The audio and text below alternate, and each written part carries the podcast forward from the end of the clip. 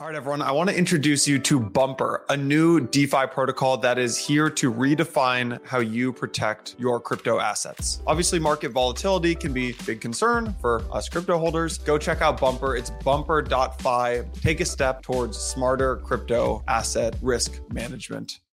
Hey everyone, before we get into today's episode, I want to take a second to acknowledge Vouch. With over 4,000 startups insured, from napkin sketch ideas to large IPOs, Vouch is the insurer of choice for crypto companies, including L1s, L2s, DAOs, protocols, and a whole lot more. Their exclusive coverages are enhanced for crypto, covering everything from regulatory defense to smart contract vulnerabilities. With Vouch, you're not just insuring your startup, you are investing in peace of mind so you can keep on building. You'll hear more about Vouch later in the show. Welcome back to another episode of Empire. As promised, we got the blockchain cap folks on the pod. We have Spencer and Aleks, GPs at Blockchain Cap. Spencer, Aleks, welcome to the show. Thanks for having us. Great to be on. Yeah. Yeah. Yeah. Pumped to have you guys here. All right. Lot to talk about. Um, you guys just raised 580 million, two different funds. Haven't seen a fundraise like that in a long time. It's also 10 year anniversary of the fund. I think that makes you guys one of the maybe the longest running crypto fund. Spencer, I'll throw it to you. Can you just tell us? I'm going to pick into this fundraise a bunch and just want to know as much as possible about this raise because it's it's a colossal amount of capital in this market. Two years into the bear market, tell us everything that we should know about this fundraise. How long you've been raising, who you raised from, as much detail as you can. Yeah. So let's see. I suppose probably you know what, what helps explain the ability to kind of like raise that amount of capital in this market environment is really probably the how institutional in nature the LP base is, right? So, you know, historically, allocators to crypto venture funds are pretty much going to be maybe some family offices and high net worths, right? It's been very fortunate that over the past, uh, let's see, almost six years now, we've kind of been building up a larger and larger base of institutional clients. And so that just means, you know, uh, pensions and endowments, sovereign wealth funds, um, and then also strategic partners. Um, so we're fortunate to count um, folks like PayPal and Visa as strategic partners. And like in general, the, the nice thing about having this kind of those those large institutional allocators, they tend to be very consistent, right? As long as you're maintaining the relationship with them, you're putting up the performance that they want to see, they're typically going to keep investing from one fund to another, regardless of market cycle, right? And a lot of these LPs have been with us through multiple market cycles. So they're already a little bit numb to it in the same way that we are, right? They're like, oh, great. So you're telling me that um, there's a dearth of capital in the industry and you guys are going to deploy into that? Like, great, sign me up. That's, that's going to be a great vintage. Um, so, so that's probably like what explains, you know, being able to pull in, you know, 580 million total. Of course, that's across two funds in the depths of a crypto winter and, and bear market here. What was your target for that fund? Out of curiosity, was it a billion? Was it six hundred or? It, it's actually almost exactly the target. So, so there's two different funds. So we have our our sixth early stage fund. That's what we've been doing for the past decade. Like this is our bread and butter, early stage seed, Series A, equity tokens, um, the the whole kind of gamut there. Um, that one we had a target of 400, and it came in at 380. And then on the we have an opportunity fund. Um, and so this is series B and later. And we had a target of 200 and it came in at exactly 200. So, um, you know, for both of those, they were very, very close to their targets. Um, you know, when we originally started thinking about those target sizes, it was not as brutal of a crypto winter. So I'm not going to pretend like it was really easy, but again, we're fortunate to have the LP mm-hmm. base that we do that that sticks with us. And Was it like a big overlap? Like it was just rolling funds uh, from a prior vintage that they, you know, capitalized, crystallized on, and they just rolled out some of the gains into this new fund. What is the overlap? Like, what is the composition of that LP base? Is it like 100%, you know, repeat or, you know, how much of that is new? It's a good question. I'd actually have to pull the numbers to be 100% certain, but like we can do some math here. So our last fund, our last early stage fund was 500 or sorry, 300 million in size. Um, and so we're looking at about 600 total across them. So like even if we rolled everybody with the exact same commitments, that'd only be half of it. Now in this case, I think you know pretty much everybody rolled over into the new fund. Um, a lot of them you know upsized into it, but then we also added in some new some new LPs into the mix as well. Hmm. Was there any thought about going about raising too much capital? Right, you've seen some maybe someone like some of the biggest funds. You it, it becomes really difficult to deploy that much capital into crypto. There are folks like maybe Benchmark who I think they I think it's Benchmark they cap their funds at 350 somewhere around there. Was there any conversation about like is this too much capital to deploy into crypto at this point? Oh yeah, we definitely talked about it a lot. I mean, the the fact is crypto is a pretty immature technology overall. It's been around for a relatively short amount of time and you know, I'm constantly amazed at, at how many interesting types of applications and um, and use cases have been developed so far. Um, but you know, at the end of the day, like we're still exploring a lot of the white space here, and the opportunity set isn't in the you know, I'd say like many tens of billions right now, like the capital you saw get raised over the last couple of years. And so when when thinking about it, you know, our in our last fund, which was 300 million, we felt undercapitalized. And so mm. we knew that we, we were going to go higher than that, but thinking about a billion plus started to make that math really difficult. We want to be able to participate at the earliest stages and have that be meaningful at the fund level. And so we found a nice middle ground that I think is in our view, appropriate for the stage of the market right now and the opportunity set that we're seeing. Yeah. And so, from a structure standpoint, you know, there are funds that have raised like a billion dollars, but it's not all called capital, right? Because it's, you know, maybe 10, 20% of that's been called. You guys are structured purely as a venture fund. So you're not calling that, you know, 500 plus out of the gate. You're kind of like saying, hey, we're going to deploy this over a three to five year period. And so, and then harvest that at the towards the tail end. Is that accurate? 100% accurate. And, and, the other thing about like the, th- the way that we've thought about fund growth a lot is, you know, th- there is this inherent uh, attraction for all asset managers to manage more capital, right? Like that's their business, right? But we've always had this perspective that we need to stay aligned with our LPs, which means that the fund sizes need to be relatively constrained so that we're oriented towards performance, right? We need to deliver performance for them and that's the only way the business is going to be enduring across you know the next two decades and for us the way that we try and translate that is from going from one fund to the next we need to grow it at a rate slower than the growth and the opportunity set in the industry. And as long as we do that we're not going to be saturating the market and we're not going to be um, diluting the returns for for our limited partners. Yeah. A lot of times uh, i mean back in my days in ParaFi, just talking to lps a lot of what they granted it was structured as a hedge fund we would go out to market like not constantly. There would be windows and i remember one of the things that lps had looked at a lot was you told us you were going to do x you did y in terms of the strategy. And in crypto as you said Aleks look at the design space the opportunity set is ever evolving. And how much of like how much of your lps were looking at that? Like was there a recurring set of questions where they like hey look we love what you did here, but we didn't like you went this way and we didn't like it.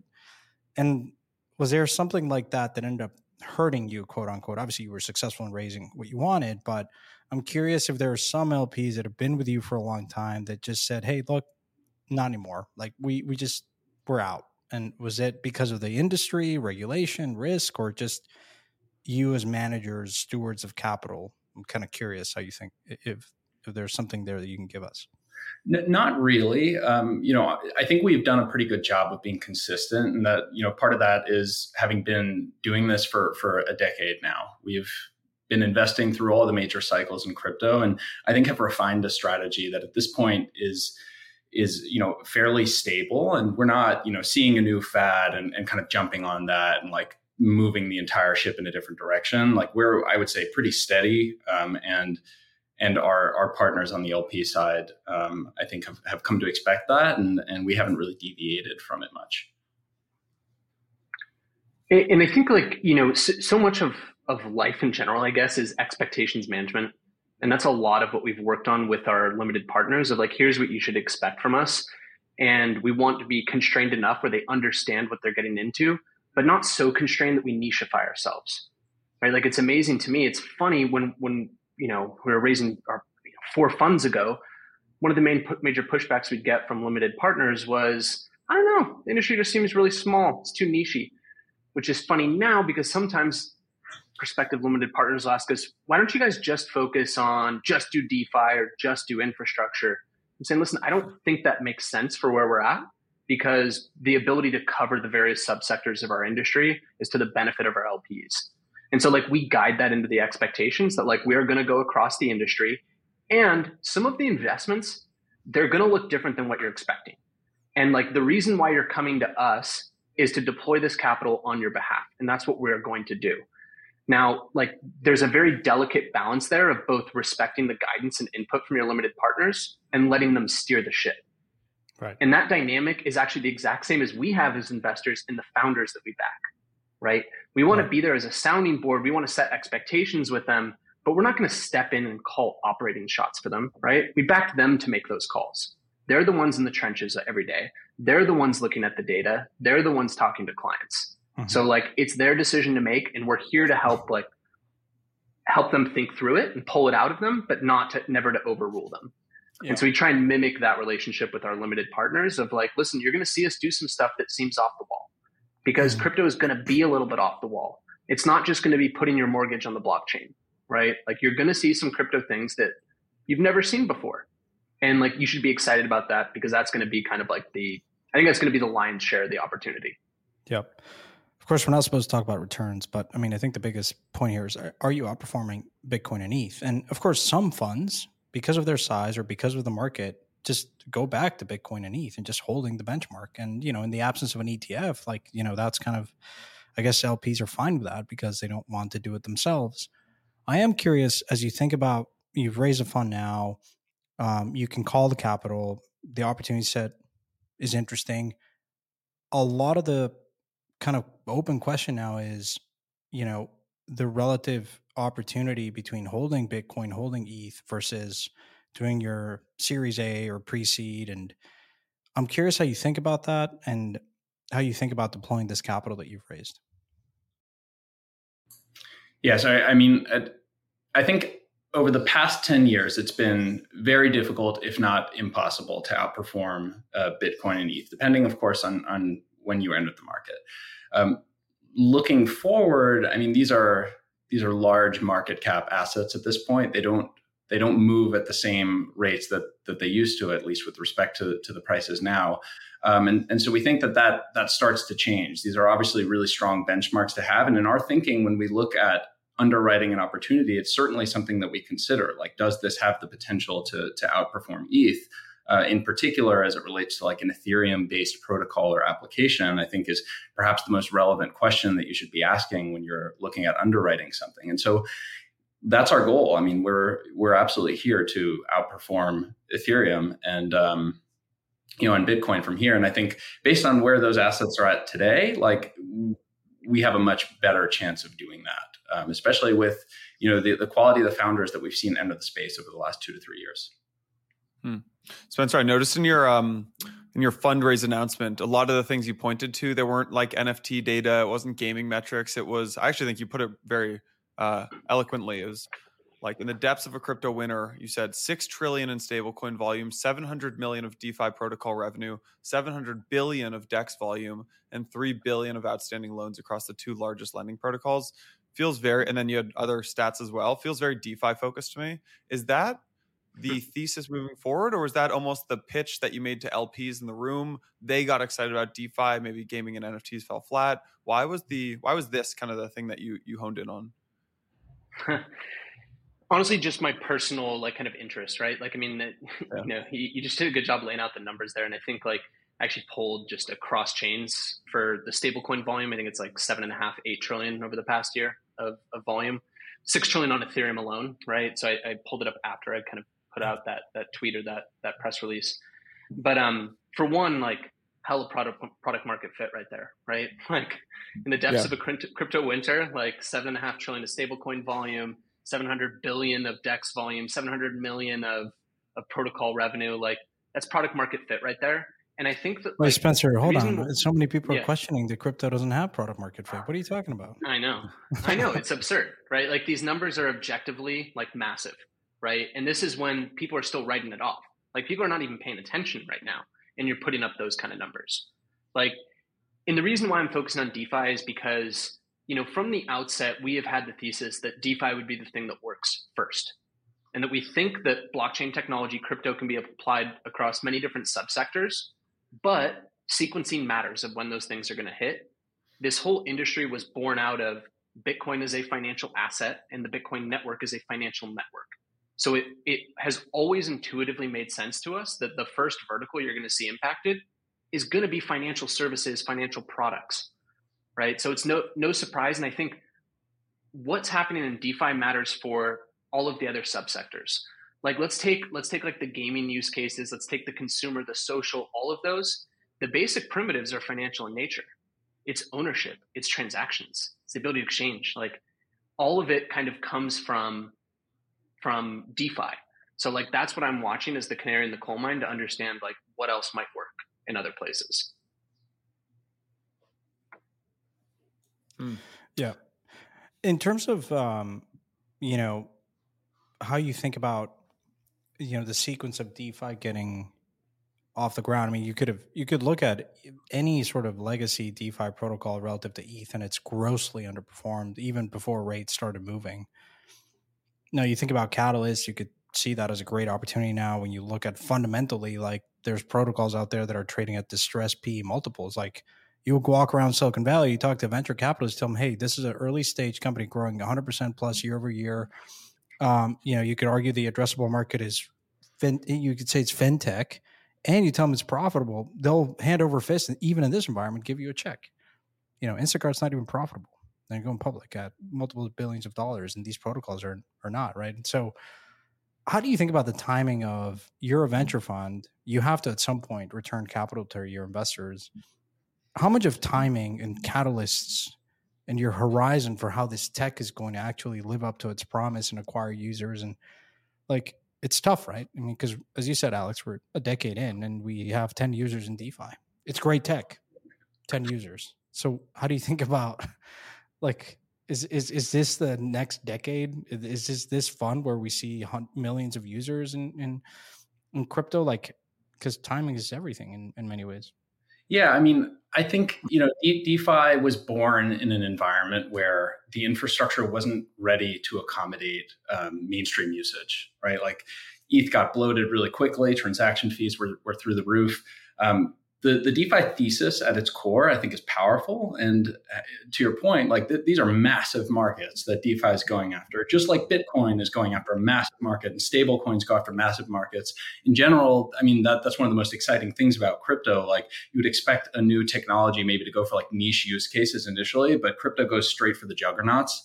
Um, in, you know, with, with DeFi specifically, you know, global permissionless financial services are, I think, at a very fundamental level, better suited to serve the internet economy and will grow with it. And so, you know, that that's kind of at its core, like our, our thesis in terms of timing, you know, you're not a daily active user of a, of a mortgage. I forget who uh, gave that quote originally, but I liked it a lot. And so, you know, the user numbers for DeFi certainly we couldn't expect to look like a game, for instance. But the amount of capital that the system has amassed, I would say, is is quite impressive. The volumes have been very impressive too. And then we got to a point where retail was a, a major driving part of that, um, and then started to get caught in um, in basically unsustainable transaction fee environment, um, which, which you know I think really put a damper on on adoption at a time when the attention and the spotlight was was all over DeFi. So I think there's a couple things happening there. One, uh, the infrastructure simply wasn't ready for DeFi. We're getting there now, and I think in the life of these funds, we're going to have infrastructure that's high performance, that's cheap to use, that's secure. Um, and we've, we've seen a lot of progress on that front. So today, the things that are possible to build in the DeFi realm are you know much more accessible to people around the world than than things were three or four years ago. Uh, hmm. the other thing that's been, I think, holding DeFi back, and this is still where we you know don't have clarity, is on the regulatory side. Like there, there, there is no clear path for for a DeFi founder to to scale their application, serve products to users, in particular in the United States. And so, in in some sense, like innovation in that space has been paused. Um, we're still seeing you know interesting things, but like to me, the really like the zero to one um, events in, in DeFi mostly already happened. I'm open to, to there being new uh, innovation leaps there, but like DeFi AMMs, like DEXs that are that are open, and um, and lending pools were, were kind of the, the really powerful core primitives that power DeFi today. And we saw, you know, a huge amount of like, let's say like one to n innovations on those where like you tweak the AMM a little bit and try and get a more optimal um, you know, tr- trade route. And we haven't seen a lot of those really be powerful enough to get people excited. So hmm. um, you know, what, what I think what I think we're waiting on here is like this next leg of of users. Like DeFi is kind of, I mean, like financial services generally, I think the power users of those tend to be institutional. In particular, when you think about the next leg of, of innovation DeFi, like derivatives comes to mind for me. And these are not really retail products. These are products for sophisticated users of financial tools. Um, and, and so, you know, a lot of this really, I think, comes down to how fast institutions can get comfortable using th- this new financial infrastructure. So it bleeds into, into tokenized markets. We're seeing um, I think some some pretty exciting developments on that front with you know folks like BlackRock um, angling to enter the space. Uh, would wouldn't be surprised to see them do something big in the, in the next couple of months. Um, and uh, and it's just going to take a, take a long time. Until then, you have you know the major potential user here remains like crypto degens and DAO treasuries and perhaps forward looking neobanks. Hmm. Aleks, it was funny leading up to this podcast. You remember the um Remember last time we had dinner in New York? The topic we were talking about.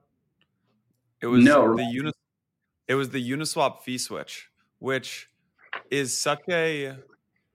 There's no way in this market anyone would ever even consider that. Which tells me, I mean, that I, I forget when we had dinner. Six months ago, nine wait, months wait, ago. Why not? Would you consider in this market?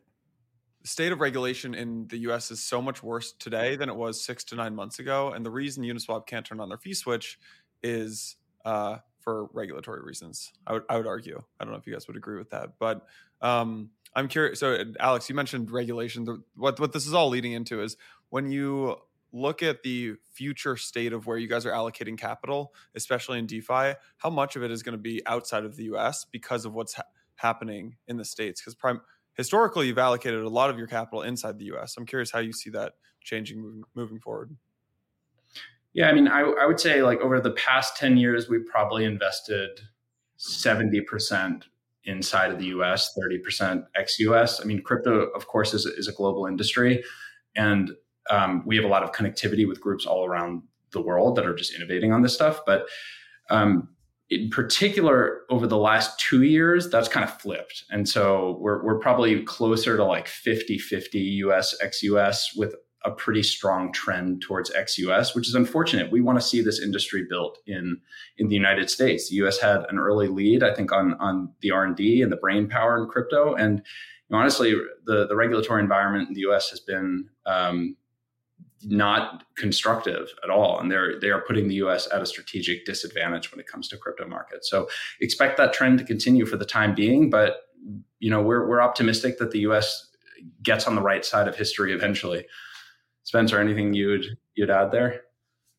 No, hundred percent. I mean, it's definitely global. We we we we try not to focus geographically. Like the thing we have to be conscious of is, you know, rule of law and of course a regulatory overhang. So like, here's a weird thing about investment in DeFi is, you know, if the primary value accrual mechanism is not going to be in equity, but it's going to be in some some token or digital asset, and it exists on a blockchain. Like the good thing is, it's really hard for a corrupt regime to just seize that right? Whereas my equity, pff, you kidding me? Like, you know, like all of a sudden, you know, some despotic dictator like decides they're like, oh wow, you built a nice company there. You know what? I don't like these foreign investors being on this cap. Like, nah, I don't really like this ownership. Guess what? You don't own it anymore. And like the chances of us winning in court, you know, depending on the jurisdiction, like we're not going to win in Russia, right? Like, congratulations, the business has been seized. Like, in the odd chance that you actually deliver, like, you know, a successful outcome on a company, like your winners get taken away from you. But the cool thing about crypto is like if it's going into a crypto protocol, like the risk is lower there, right? Like I, I don't have to worry about like suddenly it being seized overnight. So it's a funny dynamic, but but Santi, you also touched on something earlier, which is like, you know, thinking about DeFi protocols. If these were just traditional fintech companies, you're right. I think investors would be writing checks left, right, and center, hand over fist, right? Take the money. And I think people should be very frustrated and pissed off at the pace of innovation in fintech and traditional finance. Like if we let's look at the past 15 years, the major innovations that fintech has delivered. It's been buy now, pay later. So like Affirm and Klarna, right? Great. I can pay for my sandwich in four installments. That's kind of cool. Um, you can fractionalize shares. That's Robinhood. Um, over collateralized lending to startups. That's Brex.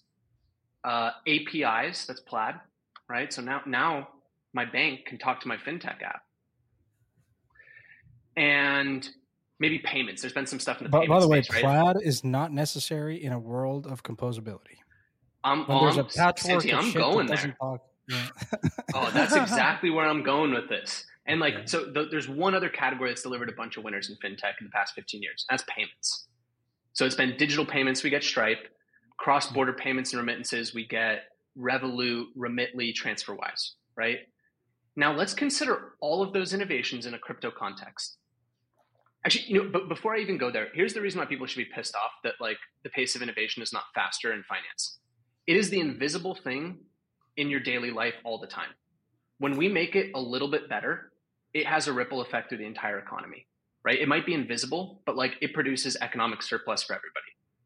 And like we should demand more, we should demand a faster pace of innovation. So now going back to those categories we just discussed, there's like 250, 350 billion dollars of market value from the companies I just mentioned right there. Like just from those companies created from all of these items, which by the way, Santi, as you just hinted at, crypto does all these things out of the box. Except for one. There's one that it doesn't do. It's the buy now, pay later. We don't have that yet. Sorry. Like you won't be able to pay for your sandwich and like pay for it in four installments.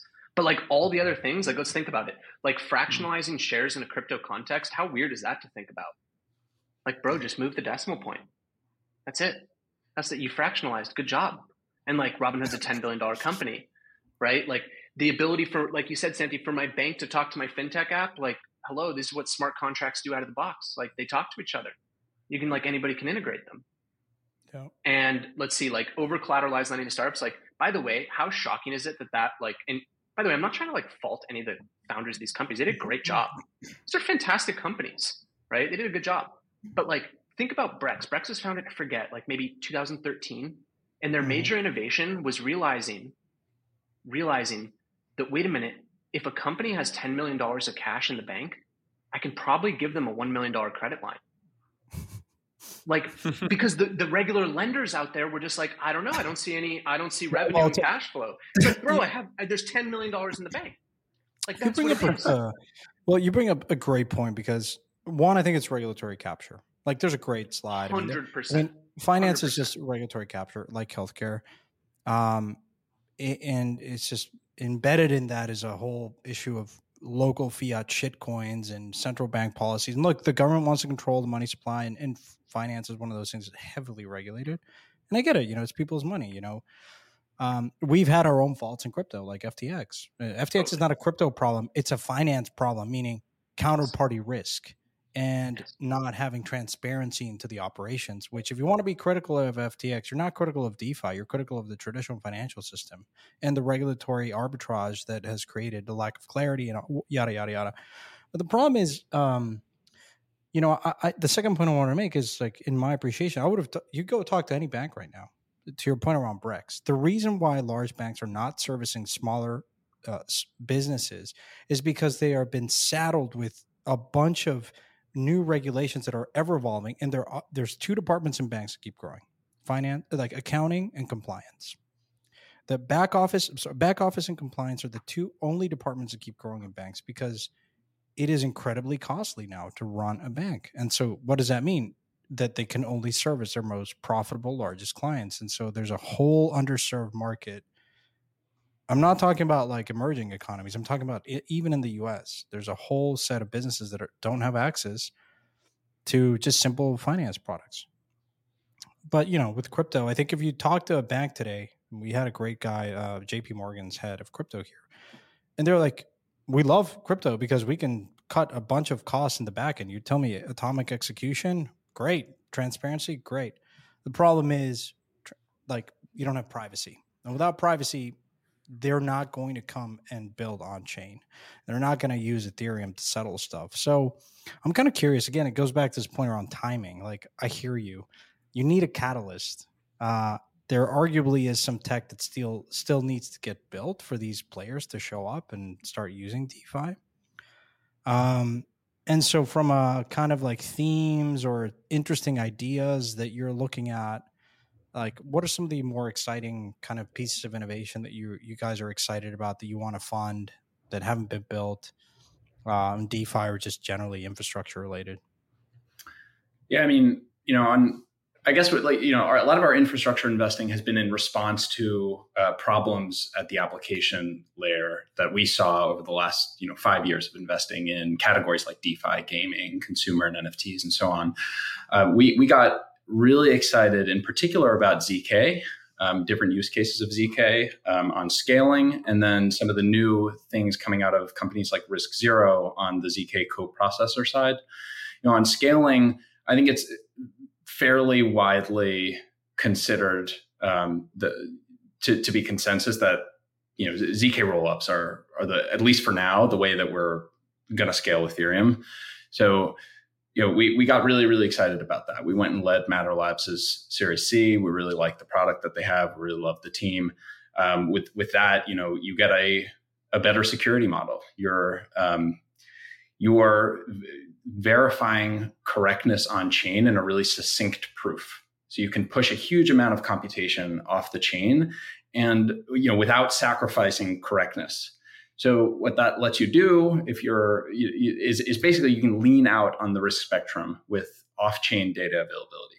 That means you can accommodate games, you can accommodate microtransactions, all sorts of new use cases that haven't uh, been you know economically feasible until now, and that frankly still aren't with the the current uh, state of, of rollups, which have scaled Ethereum by you know by by roughly 10x, right? Like it's it's maybe 10x cheaper to use to use a rollup today. That that needs to be 100 to 1000x cheaper, and so you know zk rollups are, are the way that we get there, um, and um, you know the the opportunity i think to to create a new environment where you do transactions in this kind of modular way where ethereum really is like sprouting new uh, execution environments on top of it adds a lot of potential from uh, from a developer you know design space perspective. So in the case of zk sync in particular, they introduce an LLVM based compiler under the hood that'll eventually let developers write smart contracts in in popular programming languages. So we get to like deviate a little bit from the EVM and then really crack open the design space for the types of, of applications people can build and the types of tools that they can use to build those applications. You also get really neat features like native account abstractions. You can build much better authentication schemes, much better key recovery schemes, and, and better user experiences overall, where applications could, you know, pay gas for their users, allow users to pay in any any token. Move. If they want to pay gas in USDC, great, you. Um, and then eventually you'll get privacy as well. And so I think some of those like institutional use cases get unlocked by, by virtue of, of new execution environments with differentiated features, um, as well as kind of solving the issues that like the crypto native users hmm. had in the last cycle. So that that's on the scaling side. We think that's that's sort of well underway, and uh, more and more applications are, are deploying first on on L2. So that's been great. I think L2 Beat has this like wonderful chart of like all L2 activity superimposed on Ethereum activity, and the scaling factor is like how many you know overall transactions happen in the Ethereum context if you include L2s. It's like a little under six x right now. Um, so um, you know that that to me is a, is a really good sign of progress. Obviously, that number needs to get much much higher. Um, but um, but yeah, but but but there's progress underway. On you know on the other side, zk co-processors. These are like I, I, think not particularly well understood today, but like more generalized versions of what um, what the zk rollups are doing. So it's really like you could think of it as like a verifiable computer that could handle arbitrarily complex computations off chain and then return the results of that computation to Ethereum you know alongside a zero knowledge proof so that ethereum can verify that the computation is valid and this you know like blockchains by by nature are like constrained in in the types of of computations they can run. And that's been a lot of the reason why applications have been designed the way that they have in a fairly limited way. Um, and and this lets you just i think vastly expand the the types of applications mm-hmm. you can build again and include more computationally um, intense things So, um, so we, we see that those kind of new infrastructure pieces as both like scaling Ethereum, scaling the performance of it, lowering the cost, making it more accessible, but then also changing the the design space for for developers and allowing them to run all sorts of experiments, build new types of applications. We've you know we we've also been excited by things like restaking. Um, by by uh, you know what what EigenLayer has basically pioneered, and then you know, the, the identity space as well. But um, yeah, happy to harp on any of them. Spencer, how do you think about this? Because in the in the beginning of the conversation, you said this thing. You said the lion's share of returns will be in things that you've never seen before. It's not gonna it's not gonna be putting your mortgage on the blockchain. Um, what do you think about this? I mean, obviously, Aleks mentioned, mentioned like very deep infrastructure investments. I would call that. What else yeah. do you think about when you think about these kind of like weird esoteric ideas that like haven't been seen before, but you think that crypto enables? So let's see. So I, I, think the catalysts that, that Aleks just mentioned there are all fantastic. Like they're a little bit behind the scenes, but they are like they're the hidden catalysts I think that enable developers to build the next wave of applications. Right. So I think that th- those are like the, the major hidden catalysts. But like when I try to impart on our LPs of like, why are you here? One of the main points I need to drive home with them is that crypto has a structural advantage in innovation. And this goes back to kind of my complaints about the pace of innovation in fintech and TradFi. And Santi, I totally agree with you. It's like a regulatory capture problem. It's an anti-competition stance. It is not a. It's wrapped up in the like, let me protect you. Like, and I won't go down the rant of like how it's literally like their own studies are like 99% ineffective in actually stopping illicit transactions. Like, sorry, oh, a 99% failure rate. Like, are you kidding me? Like, the only thing that it's worse than the TSA. I think the TSA catches like 5% of illicit items that are supposed to go through, like on their own self tests, right? Okay, I won't go down that. But like the important thing is that crypto has this structural advantage in innovation because of this dynamic of it being an open platform that anybody can go and build on. That is extremely rare in the world that anybody can pick it up with minimal platform risk, right? Like the chances that the rules suddenly change underneath them drastically reduced from what we've ever seen before. And so you take this dynamic where anybody can build and like you're going to unleash innovation.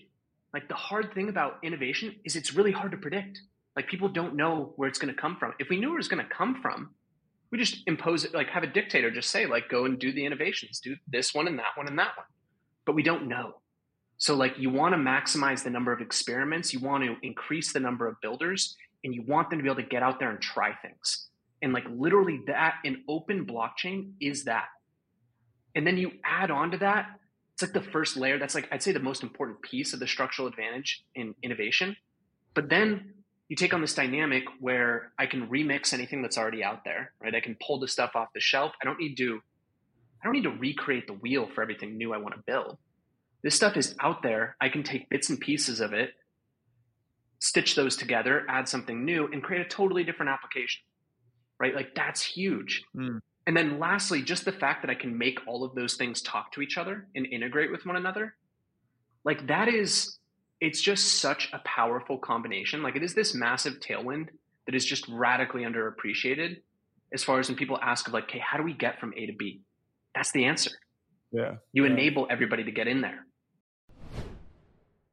All right, everyone. I want to introduce you to Bumper, a new DeFi protocol that is here to redefine how you protect your crypto assets. Obviously, market volatility can be a big concern for us crypto holders. Bumper alleviates this by allowing you, the user, to lock your tokens into the protocol and set a price. No matter how much the market fluctuates, your investment in your token won't fall below the predetermined value. When you compare this to traditional options platforms, Bumper offers a non custodial and actually cheaper on average alternative that protects the value of your crypto from market price drops. If you are looking to earn a yield on your crypto, Bumper has you covered. By depositing USDC into the Bumper protocol, you can earn a return which is derived from the premiums paid by protection buyers. Early adopters and Empire listeners have a chance to claim a part of the $250,000 early adopter bump rewards. Go check out Bumper. It's bumper.fi. Take a step towards smarter crypto asset risk management. All right, everyone, wanted to talk about Vouch again, our favorite insurance provider for crypto companies. If you are building in crypto, you have probably come to realize that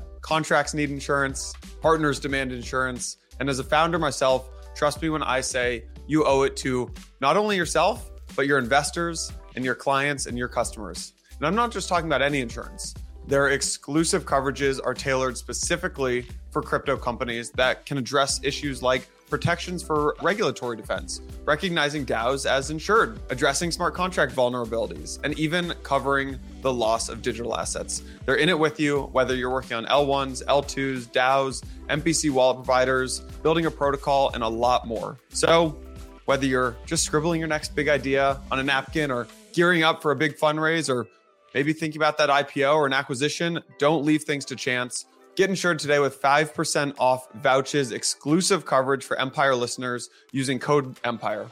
Think about it this way with Vouch, you're not just insuring your startup, you are investing in peace of mind. I have a question that I've always wondered that I guess applies to not only blockchain cap, but I guess probably all crypto venture firms. I'm curious how you handle this when um curious how you handle it if you let's say you make a bet on an on an ecosystem. Let's say you're making a bet on L2s. ZK, let's say you make a bet on ZK. Um, and you pick ZK Sync, it sounds like. But then in a year from now, you realize that maybe ZK Sync isn't going to be the winner. And there's this other investment opportunity that you see. Maybe it's like Scroll or maybe it's Arbitrum or something else. But you've already allocated to ZK Sync. How does either a venture fund in general handle this or how does blockchain capital handle this? So uh, yeah, I mean, we we try to put our founders first always within categories to the extent that that a new company is directly competitive with with something that that we're already invested in. That makes it pretty difficult for us to do it and we would never do it without the consent of the founder. So that, that that's the first thing that we do. You know there are certain cases where um, you know where a founder might say you know it actually could be useful to have you guys as mm. kind of a shared stakeholder in each of these. Maybe there are ways that we could work together. Maybe there there's um, you know area for for um, cooperation basically. And we can kind of like take the view that the pie is going to be really big big enough for multiple players. And if we just steer around each other and perhaps work together on certain things and then like own different parts of that market um, then we can both do better than sort of like going down in a knife fight against each other. And so that i think has been the more common pattern that we've seen with, with founders. They've been, I, I, think, surprisingly like happy to have sort of a mediator in in between them, and that often avoids, I think. Mm. A lot of the um, you know more more unfortunate um, you know zero sum thinking that that can sometimes happen in like fiercely competitive markets. Yeah, and how do you think about some of the re, like the recaps that are going on right now, or some of the like 80% discounted secondaries like when you look at something like that is that exciting to you? And maybe it's mm-hmm. almost a i'd call it quotes around this old school crypto company like that's maybe been around for five six years and they're doing you know maybe they're raised at 3 billion they're down they're trading at like 400 million in the secondary. Are those kind of deals exciting right now or you're really just trying to do like the newest most innovative companies? No they certainly can be. Like our actually, so we, we haven't talked much about our opportunity funds. That's the second of the two. That's the Series B and later fund. We actually, yeah. so it's the first time we've ever launched a different product. We have always stuck to early stage. There's been a lot of pressure along the way, right? A lot of prospective LPs that have said, like, why don't you go and launch this additional type of vehicle? Like, call it a, um, you know, a hedge fund or a active participation fund, like a bunch of different types of things. People have come to us and we've said, listen, we want to stick to what we know, and that's venture, and specifically early stage venture.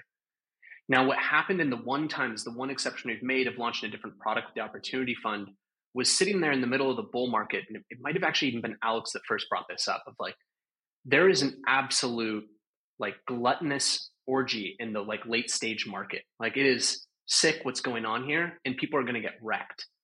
So like a lot of these funds are going to disappear. And like I'd say that's probably what defined in private equity and venture specifically over the past decade was like just the absolute gluttony in that mid to late stage of the market. And like those things always correct themselves. And that's what we've seen. And so like in this past market cycle, a ton of seed and series A stage companies are funded. A few of those are going to grow into that mid to late stage of the market and the capital's gone. Like there's not very many people that can allocate to it. So he said, listen, if there's a time when we're going to step in and do this, it's now. so we start, you know, once the cycle turned, we went out there and, and raised that capital, and you know, we've made two investments out of it so far, and you know, I think we'll, we'll make another eight to ten, maybe. Hmm. What is the state of that space right now? Series B, Series C, like how how big are the discounts right now? It's just so tough because in the market cycles, you know, there's multiple ways for founders to play this game, right? Like they can say, I want to maximize valuation, I want to get the cheapest capital I can. And that that is one way to play the game. And then right now we're seeing the downside of playing the game that way, which is you've oriented your investors, your team around that last valuation, and it's going to be really hard to ever get that valuation again. Or at least it's going to be hard to get it if you need to raise capital in the next few years, right? So that puts you in this tough position of like potentially appearing to have lost momentum, even if you've made forward progress. So I think it is tough for a lot of companies in that stage. The good thing is, at least for most of the ones that we know, they raised enough capital in the good times that they don't need to go out to market and do a primary issuance. Hmm. Yeah, it's interesting. Yeah, it's tough because if you do that, if you have to raise it this, you know, seventy percent haircut, you've got a lot of it's it, it, the toughest part. Almost becomes eh, motivating the employees who are never going to get see a dollar on their equity, right? So um, 100%. And that's part of what you try yeah. and guide them to, but it's always hard because when it's coming from a prospective investor, you know, there's a conflict there, right? It's like you're just trying to talk me into selling some of my equity at a lower price. I'm like, yeah, 100%. Like that's in my business. I want to buy your equity at the best price I can. But I'm also just trying to make you aware of what can happen when a cycle turns. And yeah the the fall off in retention of your key employees is a major downside of that and it's like something to be aware of of like right. you'd rather have them come in like you want them to be have ownership at a level closer to where you are right? Like not maxed out where there's no upside left on it. A hundred percent.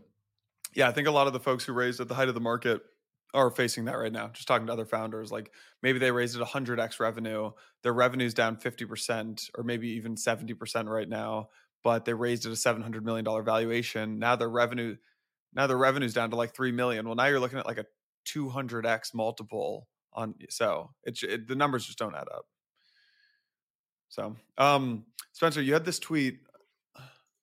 I don't have it pulled up, but I could try to find it. You said something along the lines of like WorldCoin is is is the single most misunderstood project in all of crypto, and I I think that was uh, you you got to fact check me. I think it was back in May, I want to say, or maybe early June. I'm pretty sure you tweeted that. Are you feeling more convicted or less convicted about that now? You know, four months later. Equally convicted. It's a long. This is a long horizon thing. Yeah. Yeah. Um, you know, like, listen, we, would probably need to do an entire episode on WorldCoin because I have a lot to say about it. Um, but the reason, the place where that tweet comes from is because I know because I was in that position. Right. I'll give you some some backstory, some context. Is someone on our team starts flagging in our internal Slack channel, hey, you know, we're always talking about who else might be going out and raising and like where we should allocate our time. And someone had flagged, hey, WorldCoin, I think might be coming up for a raise soon. Should we go talk to them? I'm the first to jump in there. No, like I want nothing to do with this. Like this dystopian thing with hardware. No way. Get it out of here. Don't waste your time. Let's let's allocate our resources elsewhere. But it took a couple of the engineers on our team were like, Spencer, that's that's fine. That's your view. I don't know if it's a very informed view. They're like, I've looked through the docs. Have you looked through the docs, Spencer? And I had to sit there and kind of, you know, eyes engineer. down, like, no, no, no, I didn't. And they're like, well, you should probably go and talk to them and learn a little bit more about it um, before you just kind of come off with this surface level judgment. So we went and did that, and I was still like hell bent on we're never going to do this deal. I'm just going to sh- I'm going to prove to you that there's this is not an interesting opportunity. And like the further we went, the more I completely flipped to the other side. I still think it's one of the most interesting, most novel things that's going on in crypto. Like we see a lot of clusters of things. There's nobody else in yeah. that category where they think operating at that kind of scale in terms of the vision of what they want to deliver. And like I think at a project that at that scale, there's going to be plenty of things to critique, but they're not the things that people talk about like when I see people out there time, it's like just go, please spend like it's the same thing that I did. It's like please go spend a little bit of time reading the documentation. It's very well documented. It's actually very good. Like great engineering team. Um, so yeah, I don't know. We'll have to save it for like a whole nother episode because like Aleks knows, like once you get me going on it, like I'll, I'll rant for a while. well, I had a similar experience. I didn't get uh, like as bold up as you did, clearly, but um, I met Alex Blania. I went into the office in San Francisco yeah. and met with and met with Alex Blania, and um, I was hyper skeptical. I was almost like. I, I, consider myself to be like pretty outgoing, friendly person. Like even in the office, I was like, I, am like a little skeptical to even meet this guy. And uh, yeah, I don't know. It's a really impressive um, combination of like hardware, biometrics, and crypto. And um, I don't know. I just I just tip my tip my cap to anyone who can work on something that challenging, right? So it, it, that's the way I framed it. It's like the most noxious combination of things. Like, are you kidding me? Like biometrics, yeah. identity, crypto. Like, oh my god, like that's that's a lot to take on. Um, and listen, hey, we may or may not be successful, but like it is the most viable effort that I've seen. And there's some really interesting things going on underneath. And like, I think it can enable a lot. Yeah. Aleks, what do you think? So I kind of liked Spencer's framing there. Like it's, I like a lot of things in crypto, but that's probably the most misunderstood thing is WorldCoin. Is there anything that you look at, Aleks, when you look at the industry where you're like, look, everyone's all hyped up on this thing. Like there's, what, like, what do you think is the most misunderstood thing in crypto right now? Yeah, I mean, we saw like a huge wave of interest um, when you know when the LLMs started getting released and, and, got really popular, and then you know everyone's talking about AI times crypto. This is going to be kind of the biggest intersection um, in, in, in tech, um, and you know we tried really hard to see that. I think long term we see sort of a huge amount of potential there. I think there are some really big short term challenges to realizing that the vision that that, that a lot of people have in in, in that intersection um, that you know made it difficult for us to, to to get there. We're still really excited about it but like you know maybe to be a bit more specific like a lot of people doing uh, AI inference on chain. I think the, the selling point there is mostly around verification and trust. And so, like, do you trust the black box of, of Chat GPT, Bard, and and you know Claude and, and the likes? Um, I think today that's not really what people care about yet. And you know, trust is a fragile thing. You you really start caring about it once it's broken. So um, it, it, it's easy, easy to say now before that that's really been violated in a big way. Um, and and the time will come when when that happens, and and then I think you'll see a catalyst for for using some of these these crypto and and AI um, models. Um, but so, so that, that that's kind of one of the big selling points. I think I think it's going to be hard to convince people to use it right now, especially if you have to take a hit on performance and cost. Um, and you know, the other one is autonomous agents or smart contracts, like using AI. It's really interesting concept. It's niche for now. It's far from any product market fit. AIs, you know, don't yet feel exact enough, in, in my view, to put a lot of capital behind them without supervision. So it feels like more like a subjective oracle, and I'm not yet sure what would be a really good use case for that. And so you know, I, I, think there's also a case to be made for decentralized training uh, and, and, compute, uh, perhaps labeling as well. In the training case, you know, I think people make a cost argument. Uh, remains to be seen if that materializes. It appears to be, for now at least, theoretical. Um, and if I understand the argument correctly, it boils down to uh, using latent compute, computational resources. Um, but I think as we've seen with with mining different types of crypto networks, that's not really what happens in practice. You need, especially in the case of, of AI, performant GPUs. Those don't tend to be latent. And so you end up with data centers that are chasing the incentives. And you sort of revert back to the same economies of scale that give Microsoft, Google, Amazon an advantage. Hmm. Um, yeah. You know, I'll, I'll, color that with like as decentralization gets cheaper and that overhead um, get gets cut down over time, more and more consumers are probably going to want permissionless censorship resistant versions of these these LLMs and other AI models. And so you'll see interesting decentralized markets develop for those eventually, but you need performance to be good enough to be kind of somewhat competitive and for the cost to be manageable. And so like I would say short term, like overhyped, long term, huge potential. I mean, on, on that vein, I think you bring up a really interesting point, which is like, why would you decentralize? Right? Not everything needs to be decentralized because you're making a huge trade off in terms of performance, um, and and and cost. And so I think that was like the biggest lessons from like the 2018 cycle hangover. It's like, oh, okay, we shouldn't decentralize Airbnb and Uber because it's kind of nice to be able to call, you know, a centralized party if shit hits the fan and your host doesn't want to open the door. Um, and so what are your, I guess in that continuation, like what are the biggest learnings of this cycle? You know, obviously there was a lot of blowups. The carnage is still kind of there and real and the blood you and so i'm kind of curious like how you guys think about like your biggest learnings from uh, this this last cycle. You know one, one thing that comes to mind is that things go way too far. Like things that, that don't work can get huge uh, be, before they blow up. And you know we were watching i think with some level of material frustration as like algorithmic stablecoins were ballooning into the tens of billions of dollars of you know outstanding debt. And that was a really frustrating moment because we were thinking well they weren't really supposed to get this big. Like the model is sort of inherently broken. How did it how did it get to this scale? And then can you land the plane? It turns out no. Um, at least that's really difficult. And no one managed to pull it off. Um, so you know I, I think i was amazed at you know how much attention how many credible people you can you can get behind a, a broken and false narrative um, that that was surprising to me. And, and certainly i'm going to have i think a more vigilant eye um, in in the face of like um, you know f- face melting growth. Spencer?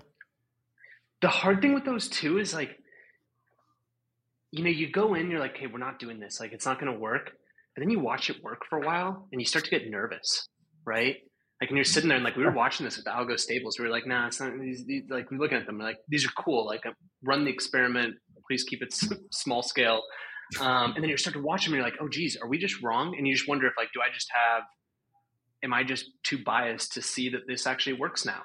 Right. And so we're fortunate we didn't like switch positions. We didn't like all of a sudden decide like, great, we're bull and we're we're in like right at the top. Um, but it is tough in those situations. Like, and we saw that with like most of the major implosions. Like we had the same thing with FTX, right? Like we passed on, we looked at the seed, we looked at the Series A, passed both times, not because we expected it to implode. We didn't know that, right? I, we did. There was an obvious conflict of interest that was flagged, but more mm-hmm. importantly, it was flagged in the sense of like that is the only competitive differentiator here, right? Like just going out with the message of like I'm going to build a better Coinbase is like, okay, great. How? What are you going to do? And like the messaging to me when we I received that pitch was, boom, was we have Alameda. I'm like, uh oh, you're like, where's the Chinese wall? And they're like, yeah, well, you know, uh, it's there, but you know, you could jump over it fairly quickly. I'm like, that's not a fucking Chinese wall. That's it, exactly. So like, we're just like, great, easy to do. But then for you know, three years afterwards, you're sitting there going, oh, geez, oh, I just cost well, my limited uh, partners a lot of money by not doing that. Uh oh. Well, that's that's exactly where I was going. Like, how much? I'm sure you had an LP call and say, guys, why didn't you invest in FTX? Sequoia you missed it. You missed it. You missed and, and in the and in the game of venture, you can't afford to to miss these things, right? I'm like I'm just curious, like if we're willing to, like I'm sure you got some LPs that will like we're like, why you're not in Terra? Why are you not in FTX? Why are you not in like you know X or Y? You know, surprisingly, not as much. At least I didn't feel them anyways. Like because we, you know, each of us has different relationships with all of our LPs. Right. But um, I didn't get a ton of that, um, surprisingly. Like I think that there's, I think there's just a level of trust from the several years of working together. Um, but honestly, if I'd been on the other side, if I was a limited partner, I probably would have made that phone call. yeah. Uh-huh. Yeah. Look, Spencer, I, I, I, told myself I'd never, uh, you know, manage outside people's money, but whoever your LPs are, they sound great. I know. I feel very. I'll maybe very have to call you if I ever want to do this uh, again. Um, what are uh, I mean algorithmic stablecoins? I want to go back to that because look, they're fascinating experiments. There is this idea that one can become skeptical of things that have been tried in the past, and look, crypto no shortage. I mean, I think we've been in a journey over the last twelve years of try everything, see what sticks. How much do you go back and revisit old concepts and say, hey, maybe this time is different. The infrastructure is different. The whatever is different. And I know when you ever you're not supposed to say this this time's different in investing because it it's like it's not but credibly the infrastructure is different. Like as it relates to tech you saw this in the internet too like pets.com didn't work but then you had you know basically a shift from capex to operating opex open source like radically reduced costs and so that allowed for a business model that is sound to be viable but then of course you had record low interest rates and you funded instacart and you know things that never have terrible unit economics but hey let's not go there. I'm just kind of curious if you actually are constantly reevaluating maybe even sectors or companies that you invested in didn't work and then you say hey maybe you know l2s it could work here. It could work in a different type of blockchain environment. I don't know. 100% i mean i think we're constantly at risk of um, of being captured by our own biases. Having been in, in the space for a really long time, we've seen a lot of these ideas that you know are starting to, to work a little bit today, been tried you know five six years ago and, and, and didn't work. I mean, I think a really good example of this is Friend.tech. Like this is an iteration on a model that that has been tried lots of times before and it didn't work. And and so I think you know at least the way we think about it, there's like there, there's different reasons something can't work and we we draw different conclusions when we see things blow up or, or fail to get traction. And i think you know a reason not to revisit something again remain and like kind of keep your door closed to that is like the, the model is fundamentally really risky and like cannot under any circumstance survive the crazy volatility in crypto algorithmic stablecoins fall into that bucket. Then there are things that just like aren't feasible uh, given the state of infrastructure today and where at the time of our investment committee looking at that you know three years ago we said well you know how are you going to manage the, the fee environment today or for the next three four five years right? You're not going to be able to stay alive long enough for this infrastructure to get good to the point where you can scale it. Um, and and so in in that case, like what we try to do our best to do is just put a pin in it and say, look, this will work one day when when the the networks are performing enough and low cost enough and and the user experiences are good enough to get you know get regular users on, on board. I think, um, yeah, I mean, you know, Friend.tech has been a, a fascinating um, launch, and they, they've done a lot of things well. And you know, there's probably some some element of, of luck and good timing there. People have been looking for like an exciting thing to engage with that feels new, and you know, they iterated on on that social model. I think in in some really nice ways too. So, so yeah, we try and try and stay open minded. We're obviously at risk of, um, of of coming to the wrong conclusion, but there's definitely two different categories here. There's like the not yet feasible, and then the we should never try this again, which I'm sure people will do algo stables one more time, but they, they probably shouldn't. Guys, great conversation. Is there anything else that is uh, clearly missing from this chat or any big ideas that you guys want to talk about that we've missed? No, I don't know if it's super important, but like Santi, going back to your point of like thinking, revisiting things from the past, mm-hmm it's such a tough one, right? Because like once you've like ruled something out or you've seen the experiment not work, it's really hard to have the open mind about when it is going to work again. And that, that is like hmm. one of these like natural things that's really hard about venture, I think. And like I, I, I try to frame it, but it doesn't give me the answer. But I try and frame it in terms of sequencing, right? So like for our industry, you know, this roughly matches, not perfectly. We should match it even better. For like our the way we've deployed our funds over the past 10 years. But like first you have centralized finance then you have centralized infrastructure, then you get DeFi, then you get decentralized infrastructure. And once you cross that, I think that then it opens up the door to things like gaming, consumer, mm-hmm. social, like some of those categories. But like if you try and pull the gaming forward, like and do it when you're still at the centralized infrastructure stage, it doesn't work, right? The timing's wrong. And we've seen this with like a bunch of our investments in the portfolio. I mean, we invested in I went, I, I, was so bullish in dexes in 2017. Like I went and scoured the market, invested in three of them. Just like Radar Relay. Built, uh... It was Radar Relay, Paradex, and oh, Bancor, right? Oh, yeah. So like, so so it's amazing, right? Like so so Radar went on and ended up getting acquired by Core Scientific like years later. Mm-hmm. Um, Paradex was acquired by Coinbase like three months after we invested. Um, and then Bancor like kind of became the like the ugly child because it had a token, which was funny. And then and like it also did the was, largest ICO, and people were like, you know, yes, hundred yeah. percent. And then and then they like said impermanent loss was not a thing, and you know, I look at yeah.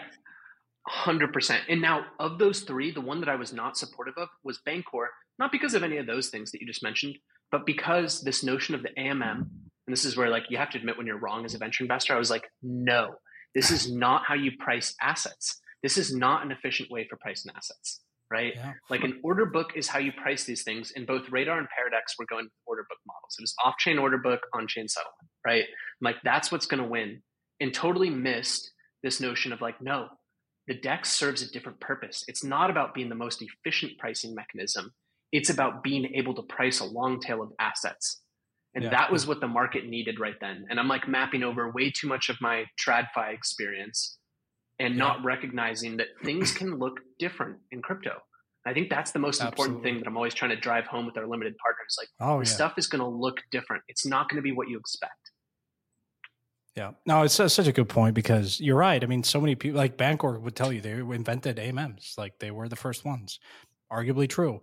And then I remember uh, back in the, my days of ParaFi, I was pitching like you know Uniswap was raising around and and and everyone that had anything, even the you know that, that came from finance said, guys, this is flawed. Order books uh, work better and the idea that i think is is there is like yeah you're right like not everything will look the same. And it requires a set of like flexibility in saying hey there's actually value here. Consumer preference being created when anyone can be a market maker.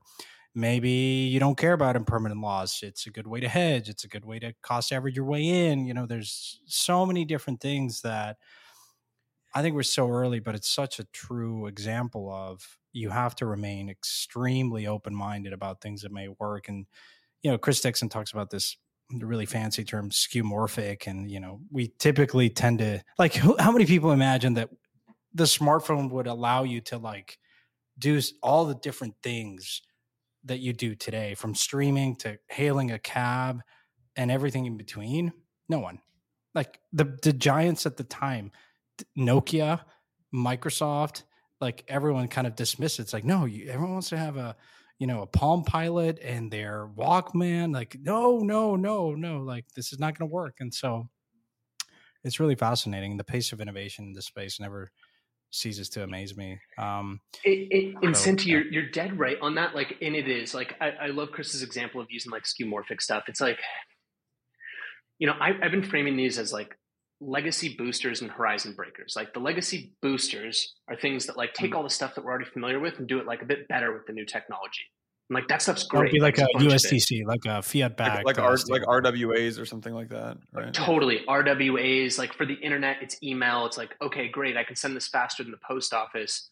But then we have the horizon breakers, right? And that's like the things that are brand new that you couldn't do before, right? And that's where you get like social media. That's where you get Uber. That's where you get Spotify, right? Like essentially all the big internet stuff that we think about today, right? Like those are the horizon breakers.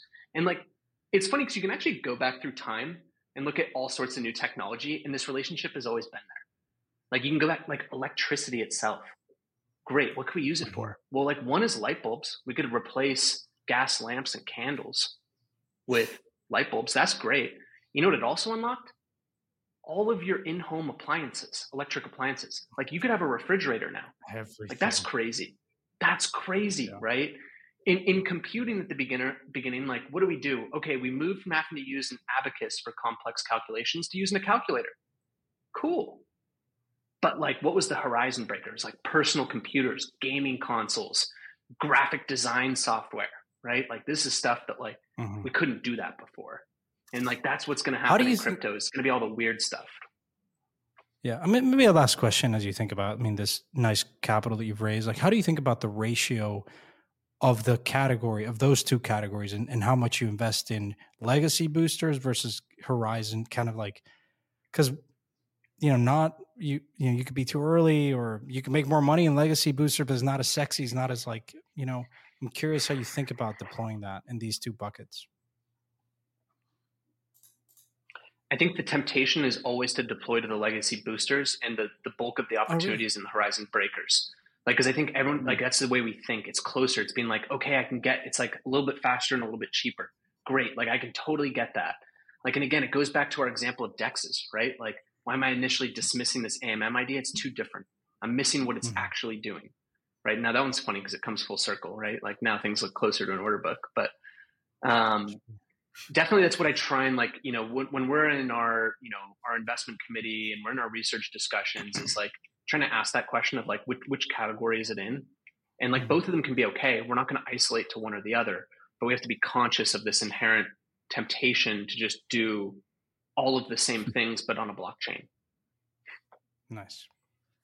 That's a fantastic way to end it, guys. I mean, I, am really excited. Uh, I think a lot of our listeners also want to understand raising that fund in this environment. And sounds like you have a great LP base there and uh, permanent capital. You know, as as permanent as it gets, you know, seven ten year horizon is is what we need, and I'm sure there's plenty of opportunities out there to deploy. So. Um, really, really fun discussion, guys. Um, where can people find you, founders? Uh, you, you guys have a blog, like learn about what you guys are doing. What's the best way to kind of keep tabs on on how you're going to go out and deploy this this good cash. Yeah, we, we do have a blog on our website. You can also check out all of our personal Twitters. Um, you know, a lot of our DMs are open, so uh, easy place to reach us. Fantastic. Cool. Aleks Spencer, thank you guys. Appreciate the time. Thanks yeah. for having us. Always a treat, guys. Thank you so much for coming on.